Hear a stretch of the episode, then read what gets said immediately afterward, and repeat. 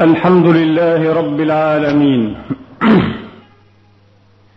استفتاحا بحمده واستنجاحا ببركته واستمطارا لرحمته واستنزالا لعفوه ومغفرته. سبحانه من إله منفرد بالقدم مبتدئ بالنعم أشهد أن لا إله إلا الله وحده لا شريك له ولا نظير له ولا مثال له وأشهد أن سيدنا ونبينا وحبيبنا محمدا عبده ورسوله وصفوته من خلقه المنتخب لنبوته والمجتبى لرسالته أرسله سبحانه على فترة من الرسل. فهدى به من ضلاله وبين به من عمايه وفتح به أعينا عميا وآذانا صما وقلوبا غلفا. تحمل أمانات الله مستوفزا في مرضاته معجلا في قربانه مسارعا إلى رضوانه. فأدى الأمانة ونصح الأمة وجاهد في الله حق الجهاد. حتى اتاه من ربه اليقين. فصلوات ربي وتسليماته أجمعين عليه وعلى آله الطيبين المباركين الذين أذهب عنهم الرجس وطهرهم تطهيرا وصحابته المجاهدين المحسنين وأنصاره الذين ألزمهم كلمة التقوى وكانوا بها أحق الأنام. عليهم رضوان الله. وعلى اتباعهم بإحسان وعلينا والمسلمين أجمعين. أما بعد عباد الله أوصيكم ونفسي الخاطئة بتقوى الله العظيم ولزوم طاعته. كما أحذركم وأحذر نفسي من عصيانه ومخالفة أمره. لقوله سبحانه وتعالى من عمل صالحا فلنفسه ومن أساء فعليها وما ربك بظلام للعبيد. أما بعد أيها الإخوة المسلمون الأحباب يقول الله سبحانه وتعالى في كتابه العزيز بعد أن أعوذ بالله من الشيطان الرجيم. بسم الله الرحمن الرحيم. يا أيها الذين آمنوا ما لكم إذا قيل لكم انفروا في سبيل الله اثاقلتم إلى الأرض أرضيتم بالحياة الدنيا من الآخرة فما متاع الحياة الدنيا في الآخرة إلا قليل إلا تنفروا يعذبكم عذابا أليما ويستبدل قوما غيركم ولا تضروه شيئا والله على كل شيء قدير. إلا تنصروه فقد نصره الله.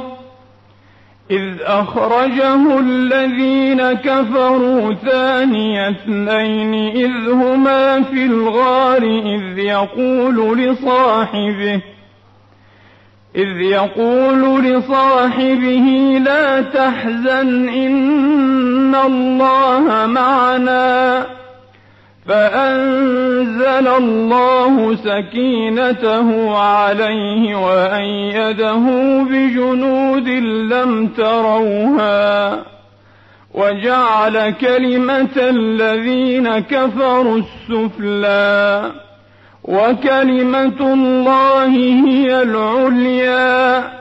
والله عزيز حكيم. أيها الإخوة المسلمون ويدخل علينا عام هجري جديد. يضاف إلى رصيد هذه الأمة الإسلامية المباركة. لكنه في هذه السنين العجاف. يضاف إلى رصيدها ربما بحساب الخسارة ربما بحساب الخسارة لا بحساب الربح وبحساب النحس والتعاسة والبؤس لا بحساب السعادة والنصر والتمكين إلا أنه عام من أعوام الله ودهر من أدهاره سبحانه وتعالى ولعل هذه الأمة تفيق بعد سبات وتنهض من كبوتها وتستقبل مستقبلها متوكلة على ربها متمسكة بعروة دينه الوثقى وحبله المتين. لعل الله تبارك وتعالى يأخذ بيدها ويعيد إليها شيئا من مجدها الغابر. ونستقبل مع هذا العام الهجري الجديد. نفحات الهجرة الأولى. هجرة المصطفى عليه الصلاة وأفضل السلام وأصحابه المكرمين رضوان الله تعالى عليهم أجمعين. وتنقضي السنون وتنقضي الدهور وعبر هذا الحدث الجلل لا تنقضي. إنها عبر أعظم من أن يشار إليها جملة في موضع أو في مقام أو في كتاب أو في محفل واحد. إننا لا نشير إليها إلا كما نشير بالأصبع الصغيرة إلى الشمس العالية الرفيعة البعيدة في الأجواز. نتناول منها شيئا على قدر القرائح والفهوم. وهذه الهجرة كما نعتها الله سبحانه وتعالى لم تكن فرارا بل كانت انتصارا.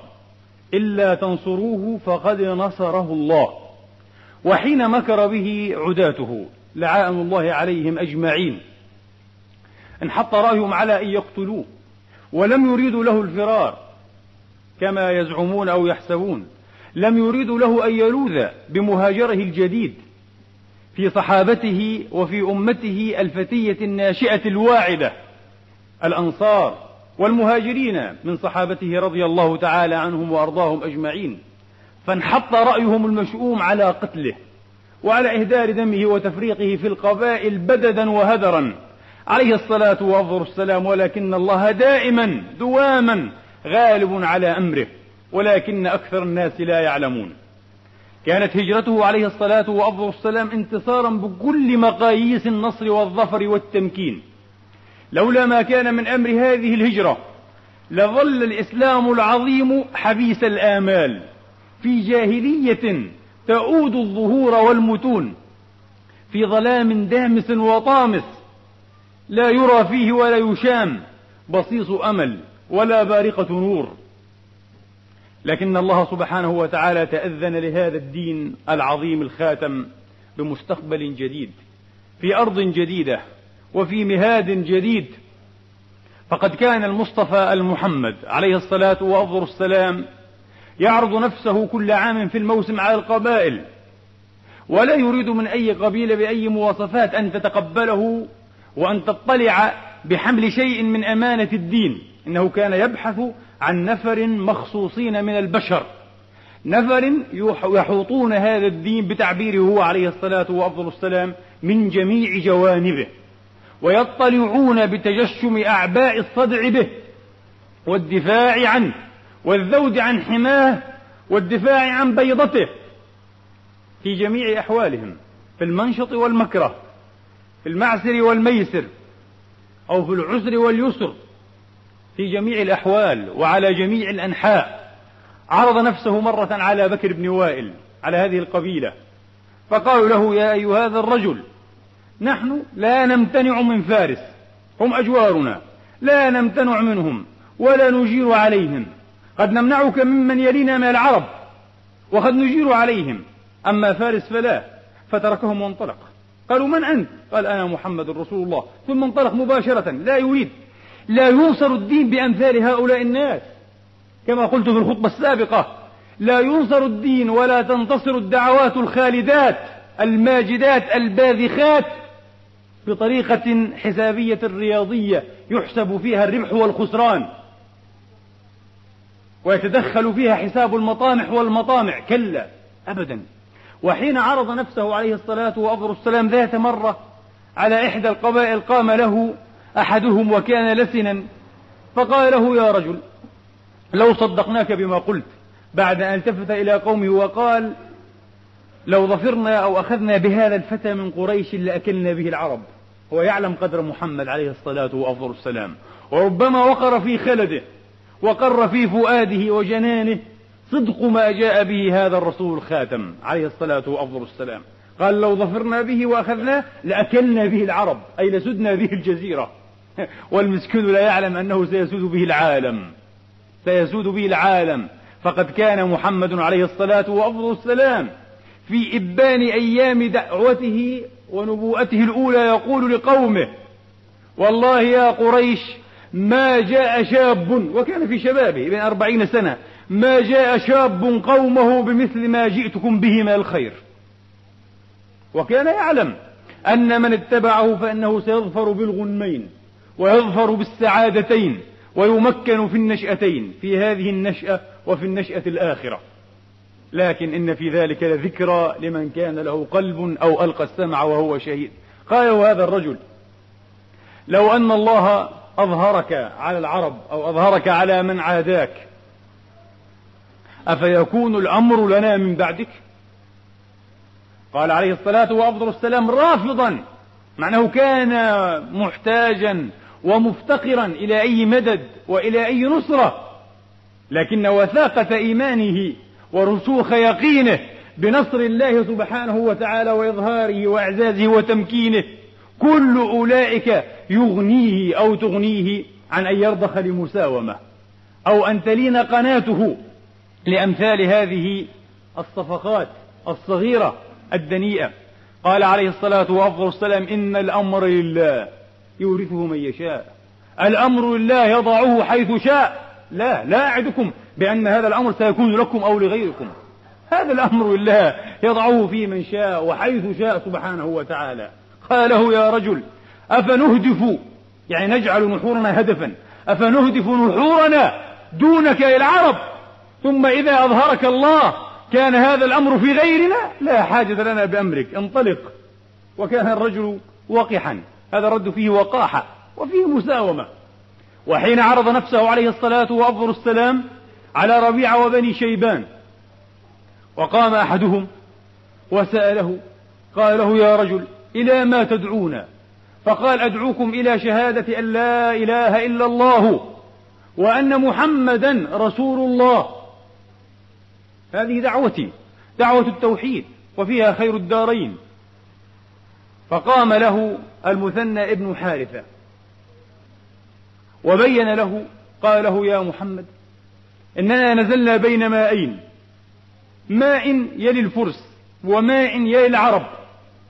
فأما وهذا الأمر الذي أتيت به كما يظهر ويبدو مما تكرهه الملوك إن هذا الأمر فيه بارقة زلزلة وتهديد لعروش وصروح الظلم والطواغيت من فارس والروم حتى العرب أنفسهم المتكبرين المتغطرسين الذين ربطوا ولاءهم لعصبيات الباطل بولائهم لمطامع النفوس.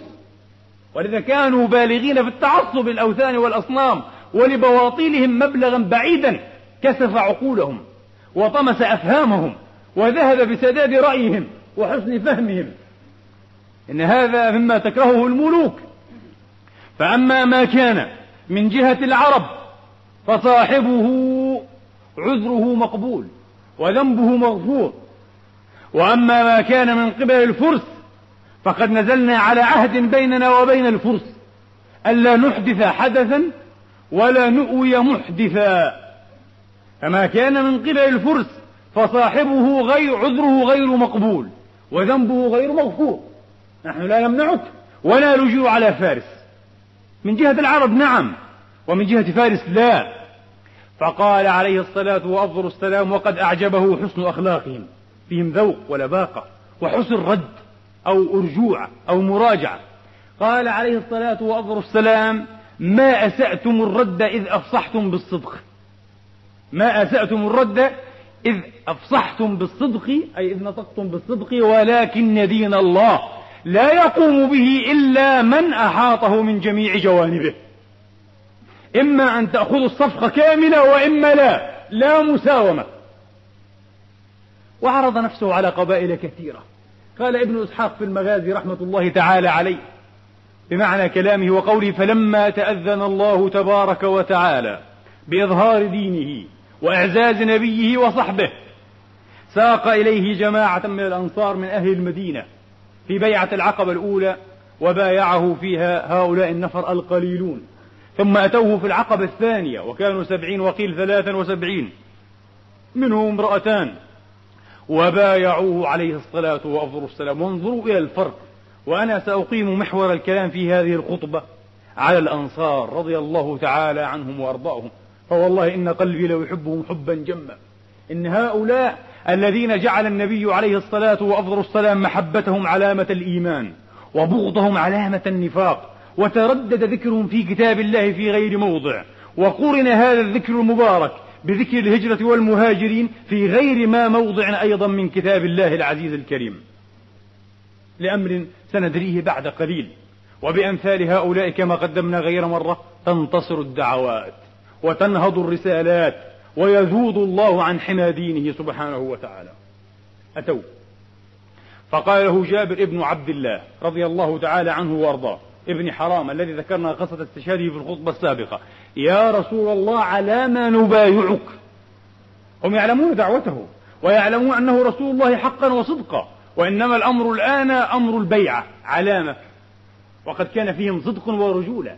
إذا أعطى العربي كلمته لا يحيد عنها حتى لو قطع إربا إربا.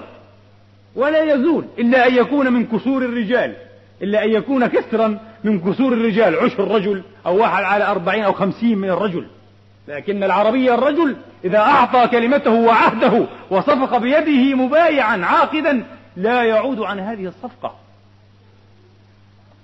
ولو حمل على الأسنة على ما نبايعك يا رسول الله؟ فقال على السمع والطاعة في النشاط والكسل وعلى النفقة في العسر واليسر وعلى الأمر بالمعروف والنهي عن المنكر. وأن تقوموا في الله لا تخافون فيه لومة لائم وأن تنصروني فتمنعوني مما تمنعون منه أنفسكم ونساءكم وأبناءكم ولكم الجنة.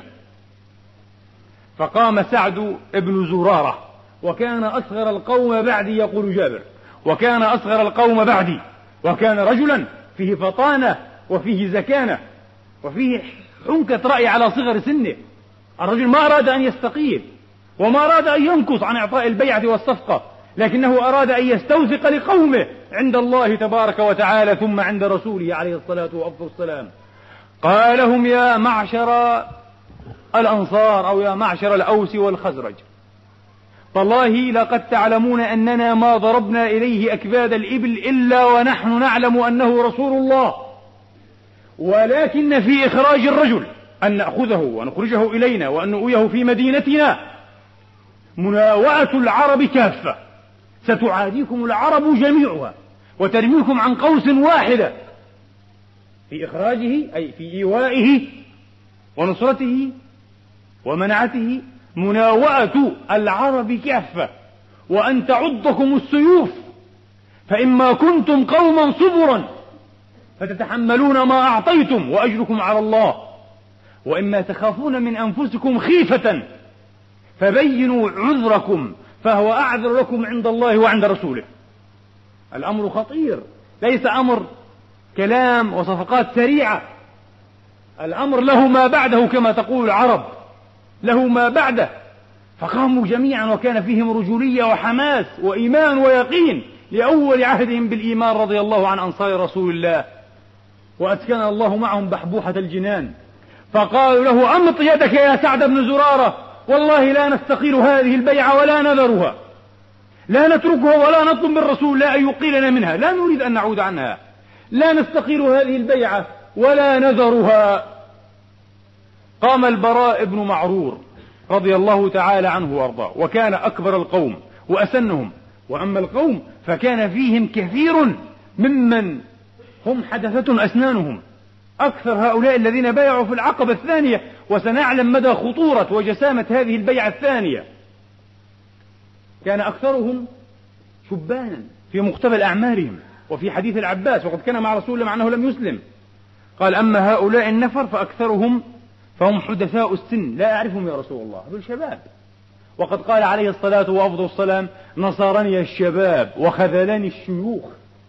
الإسلام انتصر بالشباب.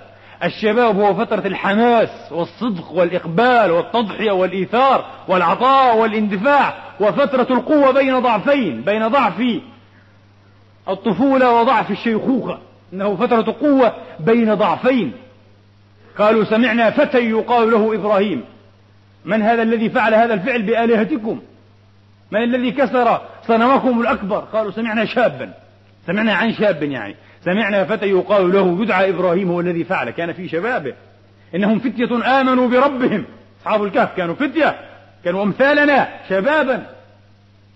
رسول الله حتى عندما نبئ كان ابن أربعين كان شابا. وقد سمعتم قوله لقريش ما جاء شاب قومه. قد كان شابا. فما آمن لموسى إلا ذرية من قومه. شباب معنى ذرية هنا شباب وليس عجز شيوخا. فما آمن لموسى إلا ذرية من قومه. على خوف من فرعون وملئه أن يفتنهم. أي إلا شباب جماعة من الشباب. وخذلنا الشيوخ. الشيوخ الذين جف عود الحماس. جف ماء الحماس في أعوادهم. ورسخ الباطل في قلوبهم. واستعصت مقادتهم على الحق. وأما هؤلاء الشباب فهم متفتحون. أكثرهم كانوا شبابا.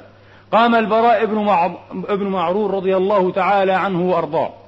وقال له يا رسول الله والله لنمنعنك مما نمنع منه أزرنا. كنا بالأزر عن النساء. أي لنمنعنك مما نمنع منه نساءنا. أشرف وأخطر شيء في الحياة يدافع عنه العربي الأصيل القحط فبايعنا يا رسول الله ولا تبالي. فنحن أهل الكريهة ونحن أهل الحرب ونحن أهل الحلقة أهل السلاح. ورثناها كابرا عن كابر وكذلكم كان الأنصار. كانوا خير أحياء العرب. قال قتادة كما روى البخاري ما سمعنا حيا أعز في الإسلام من هذا الحي من الأنصار. قال وقال أنس قتل منهم يوم أحد سبعون. أكثر الشهداء يوم أحد من الأنصار سبعون. والشهداء كانوا بضعا وسبعين. سبعون منهم من الأنصار. وقتل يوم بئر معونة سبعون من الأنصار. وقتل مع أبي بكر في الردة في حروب مسيلمة الملعون سبعون. من الأنصار سبعون. واختار موسى قومه سبعين رجلا لميقاتنا كأن في العدد سرا. وهكذا اختار الله واصطفى للشهادة. من الأنصار في وقعات ثلاث. سبعين ثم سبعين ثم سبعين ثالثة. من هؤلاء الذين تحملوا أمانات الإسلام العظمى الباهظة الثقيلة رضي الله تعالى عنهم وأرضاهم. ورثناها كابرا عن كابر. فقام أبو الهيثم ابن التيهان رضي الله تعالى عنه وأرضاه وقال يا رسول الله يقول أن يتقدم بكلمة أخيرة يا رسول الله إن بيننا وبين القوم يريد مواليهم أو مواليهم من اليهود فقد كانوا حلفاء يهود فقد كانوا حلفاء يهود إن بيننا وبين القوم حبالا وإنا لقاطعوها تعلم أننا سنقطعها موالاة لله ولرسوله ولجماعة المؤمنين. فعسى يا رسول الله إن أظهرك الله تبارك وتعالى على قومك أن تعود إليهم وتذرنا تتركنا. فنقع في حيث بيص في إشكال مع هؤلاء. فقال عليه الصلاة وأفضل السلام وقد تبسم. كلا. بل الدم بالدم أو بل الدم بالدم أي دمي دمكم والهدم بالهدم. من أهدرت دمه أهدرتموه ومن أهدرتم دمه أهدرته أنا. أنا حرب لمن حاربكم وسلم لمن سالمكم. هكذا كان معهم عليه الصلاة وأفضل السلام. ولم يشأ بعد أن يعود إلى مكة مستوطنا ولا أحد من أصحابه. وكان يرثي لسعد بن خولة لأنه مات مريضا معتلا بمكة بعد أن هاجر منها. لم يحب لمهاجر أن يعود إلى مكة ويقيم فيها بعد أن هاجر منها. حين أعطى وسنفصل شيئا في بعض مزايا وخصائص هؤلاء الأنصار رضي الله تعالى عنهم وأرضاهم. حين أعطى بعد حنين بالجعرانة عطايا المهاجرين من قريش وغيرهم يتألف قلوبهم. انطلق جماعة أيضا من حدثاء الأسنان من شباب الأنصار بقالة جعلوا يتكلمون في رسول الله. رسول الله يعطي قومه وينسانا شباب صغار. يعني لا يقدرون خطر ما يفوهون به وما تقذفه ألسنتهم. أما كبار الأنصار فلا. فسمع النبي المقالة فبعث إلى سعد بن عبادة. قال له ما مقالة يا سعد؟ سمعتها إيه؟ تقال فيكم. قال قد صدق ما بلغك يا رسول الله. صحيح. كانوا قوما صدقا. لقد صح ما نما إلى علمك أو نبى إلى سمعك. فغضب الرسول عليه الصلاة والسلام. وأمره أن يجمع الأنصار. وألا يدخل معهم أحدا فأدخل معهم قليلا من المهاجرين. سعد احتراما لهم. فضرب أو ضربت لهم قبة من أدم من جلد أي خيمة. وأتى النبي عليه الصلاة والسلام في موقف مؤثر جدا. وكان مغضبا. لم يسر عنه بعد وقال لهم يا معشر الأنصار ألم أجدكم ضلالا فهداكم الله بي؟ قالوا نعوذ بالله. من غضب الله وغضب رسوله. يعني اللهم بلى ما, ما, ما المسألة؟ فقال يا معشر الأنصار ألم نجدكم عالة فقراء معوزين محتجين فأغناكم الله بي قالوا نعوذ بالله من غضب الله ومن غضب رسول الله. قال ألا تجيبون؟ هذا ليس جوابا. أجيبوني عن مقالتي ألا تجيبون؟ قالوا الله ورسوله أفضل وأمن يا رسول الله. الله ورسوله أفضل وأمن. لك الفضل أنت. لله ولرسوله الفضل. لله ورسوله المنة. ليس لنا فضل ولا منة. ما أحسن ما أجابوا به رسول الله وما أدخله في الأدب والحشمة. رضي الله تعالى عنهم. فسري عن رسول الله. سكن غضبه. وفثئت حدة هذا الغضب وثورته. وقال عليه الصلاة وأفضل السلام أما لو شئتم لقلتم ولصدقتم. لو أنكم أجبتم بجواب آخر لكنتم صادقين. لقلتم ألم نجدك طريدا فآويناك؟ ألم نجدك مكذبا فصدقناك؟ ألم نجدك عائلا فآتيناك؟ ألم نجدك مستضعفا فآويناك ونصرناك؟ فجعلوا يبكون رضي الله تعالى عنهم وأرضاهم. لا يمكن أن يقولوا هذه المقالة. من الذي يقول هذا لرسول الله؟ وإن كانوا فعلوا. لكن لا يمكن تقطع منهم البلاعيم ولا يفهمون بهذا الكلم أو بهذه الكلمات. ثم قال لهم يا معشر الأنصار أوجدتم من شيء من الدنيا؟ أعطيته قريشا أو أناسا من قريش أتألفهم على الإسلام؟ يا معشر الأنصار أنتم شعار والناس دثار. أنتم الثوب الذي يلامس ويجامع البدن مباشرة. أنتم أقرب شيء إليه. لو سلكتم واديا أو شعبا لسلكت واديكم وشعبكم وفي رواية وسلك الناس واديا وشعبا آخر لسلكت واديكم وشعبكم. ولولا الهجرة لكنت امرأ من الأنصار. قال أبو سعيد الخدري أو الحدري قال أبو سعيد الخدري رضي الله عنه وكان من الأنصار من صغار الأنصار. ورفع النبي يديه حتى رأيت بياض إبطي وقال اللهم اغفر للأنصار. ولأبناء الأنصار ولأبناء أبناء الأنصار. أما ترضون يا معشر الأنصار أن يعود الناس بالشاء والبعير وتعودون إلى بيوتكم برسول الله؟ فبكوا حتى أخضروا لحاهم رضي الله تعالى عنهم وأرضاهم وقالوا رضينا بالله وبرسوله حظا ونصيبا. وأصل الحديث في صحيح مسلم وهذا لفظ غيره. رضينا برسول بالله وبرسوله حظا ونصيبا. هؤلاء الذين نصر الله بهم دينه وأعزه. بيعة العقبة الثانية يا إخواني كانت في المدى القريب هي الأس أو الأساس الذي قامت عليه الهجرة وتأسست عليه هجرة المصطفى وصحبه. وكانت في المدى البعيد هي الأس أو الأساس الذي قامت عليه الدولة الإسلامية الفتية الناشئة بالمدينة المنورة على عفوا على منورها ألف تحية وألف سلام. هذه البيعة بيعة الأنصار. إن الذين آمنوا وهاجروا وجاهدوا بأموالهم وأنفسهم في سبيل الله هؤلاء من؟ المهاجرون.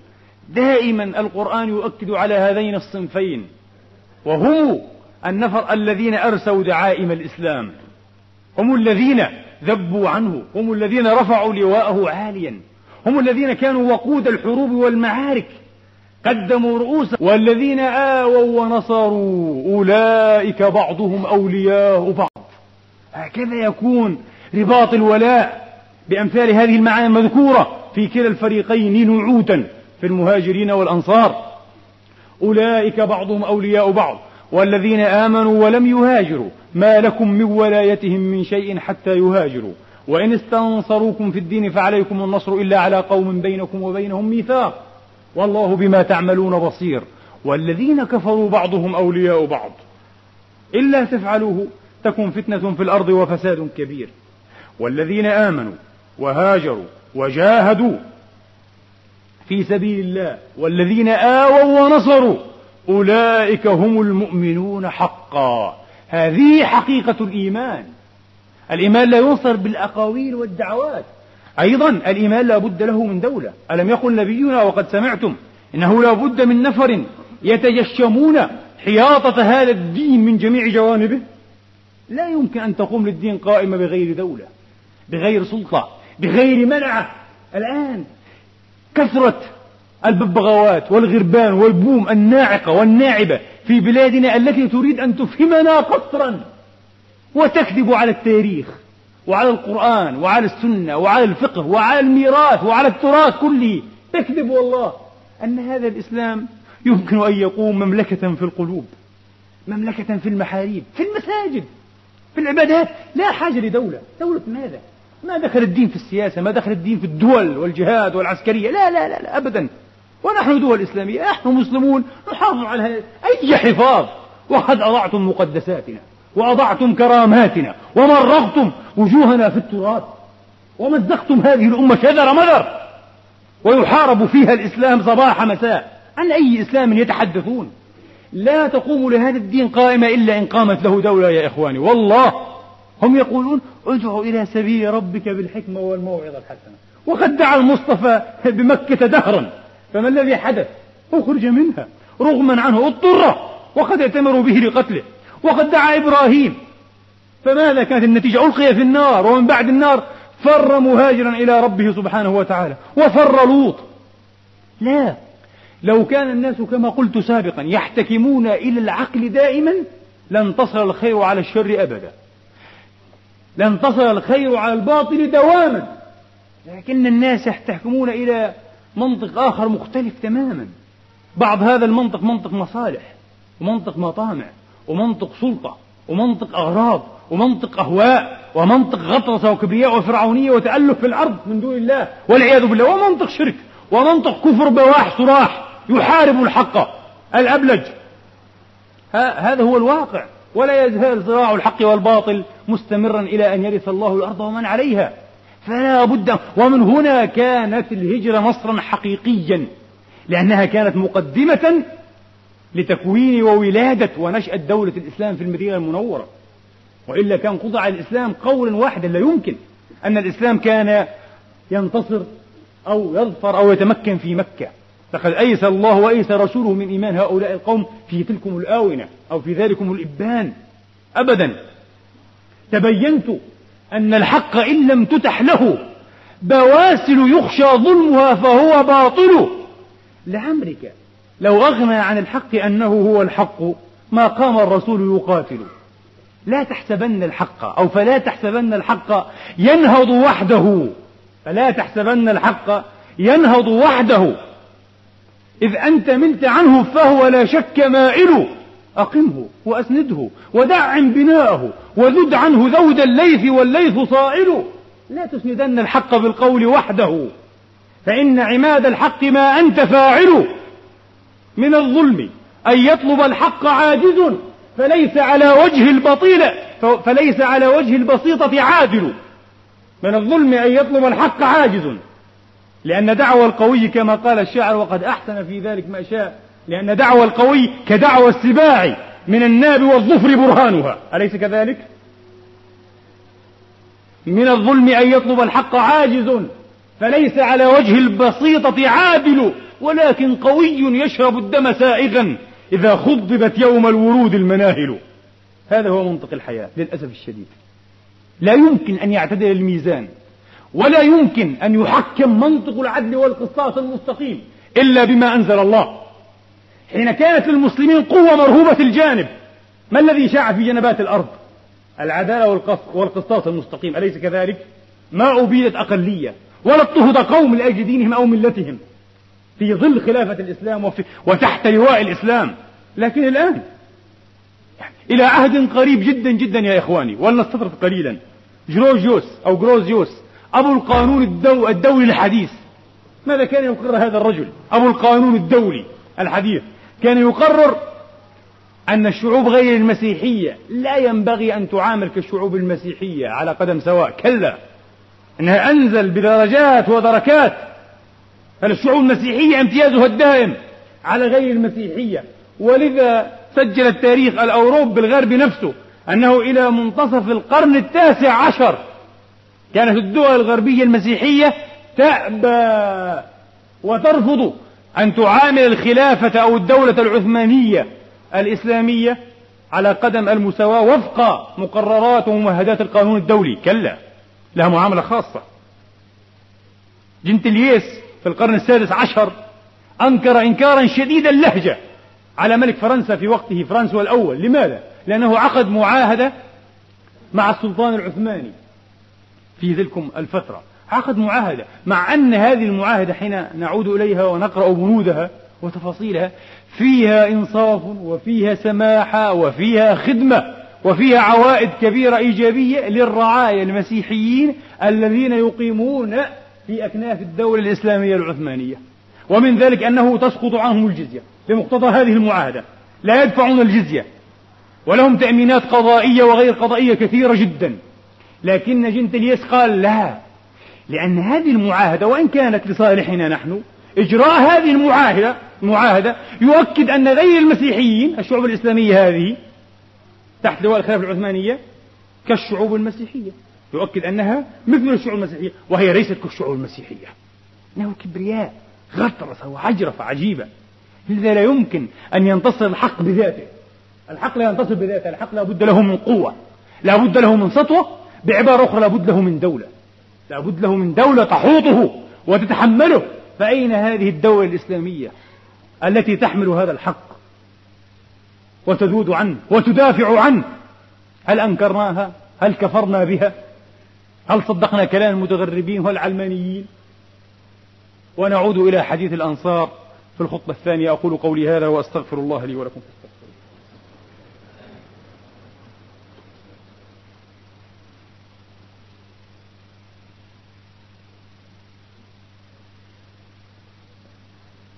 الحمد لله رب العالمين ولي المتقين ولا عدوان إلا على الظالمين.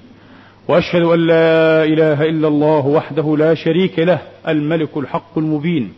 وأشهد أن سيدنا محمدا عبده ورسوله الصادق الوعد الأمين صلى الله تعالى عليه وعلى آله الطيبين وصحابته المباركين وأتباعهم بإحسان إلى يوم الدين. أما بعد مما أنزل الله أيها الإخوة أيضا في هؤلاء الأنصار قوله تبارك وتعالى والذين تبوأوا الدار والإيمان أي سكنوا تبوأ أي سكن. الذين تبوأوا الدار والإيمان من قبلهم. من قبل من؟ من قبل المذكورين في الآية المذكورة قبلا. وهي قوله تعالى للفقراء المهاجرين الذين أخرجوا من ديارهم وأموالهم يبتغون فضلا من الله ورضوانا هذا الفيء يقسم في هذه الأصناف في الفقراء فقراء المهاجرين. وفي الأنصار. فقال في الأنصار والذين تبوأوا الدار أي سكنوا الدار والإيمان أي آمنوا قبل كثير من المهاجرين. كثير جدا من المهاجرين آمنوا بعد. وكثير جدا من الأنصار آمنوا قبل. قبل هؤلاء المهاجرين. تبوأوا الدار والإيمان من قبلهم أي من قبل المهاجرين. يحبون من هاجر إليهم. ولا يجدون وهذه الصفة نريد أن نقف عندها قليلا. ولا يجدون في صدورهم أي الأنصار حاجة مما أوتوا. مما أوتي من؟ مما أوتي المهاجرون. لو أن الله أو رسول الله عليه السلام اختص المهاجرين بشيء من الغنائم بشيء من الأسلاب بشيء من الأفياء بشيء من العطايا والهبات. لا يتحرجون لا ينفسون ذلك عليهم لا يحسدونهم لا توغر صدورهم بهذا العطاء أبدا. وقد يكون وقد يكونون محتاجين إلى هذه العطايا لكن أبدا. هم تعلموا أن يعطوا وأن لا يأخذوا إلا أن يعطوا إن أعطوا رضوا بما قسم الله ورسوله لهم وإن لم يعطوا فهم أيضا راضون. يقلون عند الطمع ويكثرون عند الفزع. هم أهل الحرب والكرية لكن لا مغنى لهم في عطاءات الدنيا. يقول أنس رضي الله تعالى عنه وارضاه بعث النبي عليه الصلاة وأفضل السلام ذات يوم إلى الأنصار أي إلى جماعة منهم وقال لهم إني أريد أن أكتب لكم أرضا بالبحرين يريد أن يقطعهم أرضا بالبحرين. بالبحرين؟ أجزاء من أرض البحرين. يكتبها وقفا على من؟ على الأنصار للأنصار وذرية الأنصار. فماذا كان جوابهم رضي الله تعالى عنهم وأرضاهم؟ الله أكبر. قالوا لا يا رسول الله. إلا أن تقطع إخوان المهاجرين مثل ما أقطعتنا. أعط المهاجرين أولا ثم أعطنا. لا نأخذ شيئا دون إخوان المهاجرين. الله أكبر. يا إلهي. فقال لهم عليه الصلاة وأفضل السلام. لهم ذلك ما شاء الله. يعني إن شاء الله عز وجل ربما يكون لهم ذلك. قالوا لا. ظل يراجعهم ويراجعونه وهم يأبون. وفعلا غلبوا رسول الله ولم يأخذوا شيئا من أرض البحرين. قالوا لا. تعطيهم وتعطينا. أما أن نستأثر بشيء من دون إخوان المهاجرين فلا. رضي الله تعالى. عفة صبر. قال أنس قال أبو طلحة الأنصاري كتيبة قال أبو طلحة قال لي يا رسول الله عليه الصلاة وأفضل السلام أقرئ قومك الأنصار السلام فإنهم ما علمت أعفة صبر. يعني مبلغ علمي وحسب حدود علمي وإلى علم الأهن كل هذا تفيد كلمة ما علمت. فإنهم ما علمت أعفة صبر جمع عفيف وصابر. والعفة ما هي؟ العفة أن تتجافى وتتباعد النفس وألا تنزع إلى ما لا يحل وإلى ما ليس لها. عفيف عن الحرام وعفيف عن المطامع. ومن يوق شح نفسه فأولئك هم المفلحون في الأنصار الذين نصروا هذا الدين. وكانوا أولياء الله وجنده. مع إخوان المهاجرين فإنهم أعفة صبر. المهم أنهم أبوا على رسول الله أن يعطيهم دون إخوانهم المهاجرين أو من دونهم. فقال عليه الصلاة وأفضل السلام وقد غلبوه. قال فاصبروا فإنكم ستلقون بعدي أثرة. سبحان الله ويعلم. فإنكم ستلقون بعدي أثرة. سيستأثر كثير من هذه الأمة. يعني يقول حتى المهاجرين. سيستأثرون. بأشياء كثيرة دونكم وسيغلبونكم عليها. فإنكم ستلقون بعدي أثر فاصبروا حتى تلقوني. وفي رواية فاصبروا حتى تلقوني أو تردوا علي الحوض. عليه الصلاة وأفضل السلام. مر أبو بكر الصديق رضي الله تعالى عنه وأرضاه مرة بمجلس للأنصار وهم يبكون. جماعة من الأنصار يبكون. فقال ما بالكم؟ تبكون يا معشر الأنصار. هذا كان في فترة مرض رسول الله عليه الصلاة وأفضل السلام المرض الذي وافى فيه الرفيق الأعلى تبارك وتعالى. فقالوا يا أبا بكر ذكرنا مجلس رسول الله عليه الصلاة وأفضل السلام منا. الرسول كان يجلس بيننا والآن هو قاعد في بيته لا يريم أثقله المرض وبرح به. ذكرنا هذا المجلس وما فقدناه من ذكره ومن مرآه فنحن نبكي. فأعجب ذلك أبا بكر. فدخل على النبي عليه الصلاة وأفضل السلام وحدثه بما رأى وبما سمع. فخرج النبي وقد عصب جبينه وعلى المنبر وكانت تلكم آخر مرة على فيها منبره.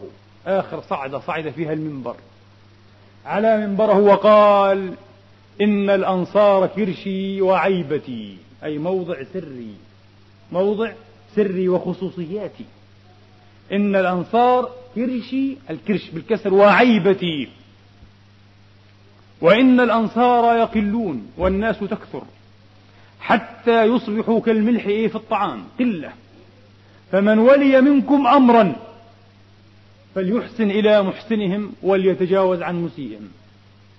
ودعا لهم عليه الصلاة وأفضل السلام لا بد أن ندرس خصائص هؤلاء.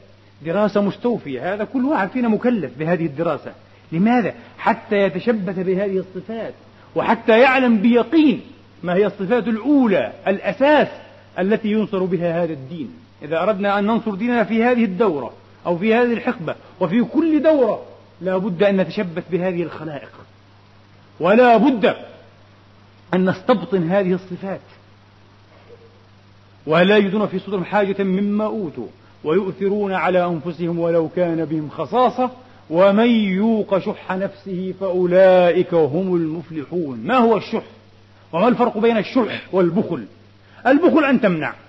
عندك شيء فتمنعه فأنت بخيل الأبعد والعياذ بالله. وأما الشح فالشح أن تحرص النفس للؤمها لؤم مركوز في الطبع. تحرص معه النفس على الكزازة وعدم العطاء. حتى دون أن يطلب إليها أن تعطي. دون أن يطلب. دائما يحضرها وأحضرت الأنفس الشح. هذا اللؤم والعياذ بالله في الطبع. وهذه النحيزة السيئة ولا يعطي ويحرص دائما على أن لا يعطي. ولا يتقدم بعطاء. ومن يوق شح نفسه فأولئك هم المفلحون. اللهم إنا نسألك ونبتهل إليك أن تجعلنا من أنصار هذا الدين العظيم. هداة مهتدين. غير ضالين ولا مضلين. سلما لأوليائك وعدوا لأعدائك. اللهم انصرنا وانصر بنا. اللهم خذل عنا ولا تخذلنا يا رب العالمين. زدنا ولا تنقصنا. أكرمنا ولا تهنا. أعطنا ولا تحرمنا. وارض عنا وأرضنا يا رب العالمين. اللهم اغفر لنا ولوالدينا وللمسلمين والمسلمات المؤمنين والمؤمنات الأحياء منهم والأموات. بفضلك ورحمتك إنك سميع قريب مجيب الدعوات. ربنا اغفر لنا ولإخواننا الذين سبقونا بالإيمان ولا تجعل في قلوبنا غلا للذين آمنوا. ربنا إنك رؤوف رحيم. عباد الله إن الله يأمر بالعدل والإحسان وإيتاء ذي القربى وينهى عن الفحشاء والمنكر والبغي. يعظكم لعلكم تذكرون. اذكروا الله يذكركم واشكروه يزدكم وسلوه يعطكم وقوموا إلى صلاتكم يرحمني ويرحمكم.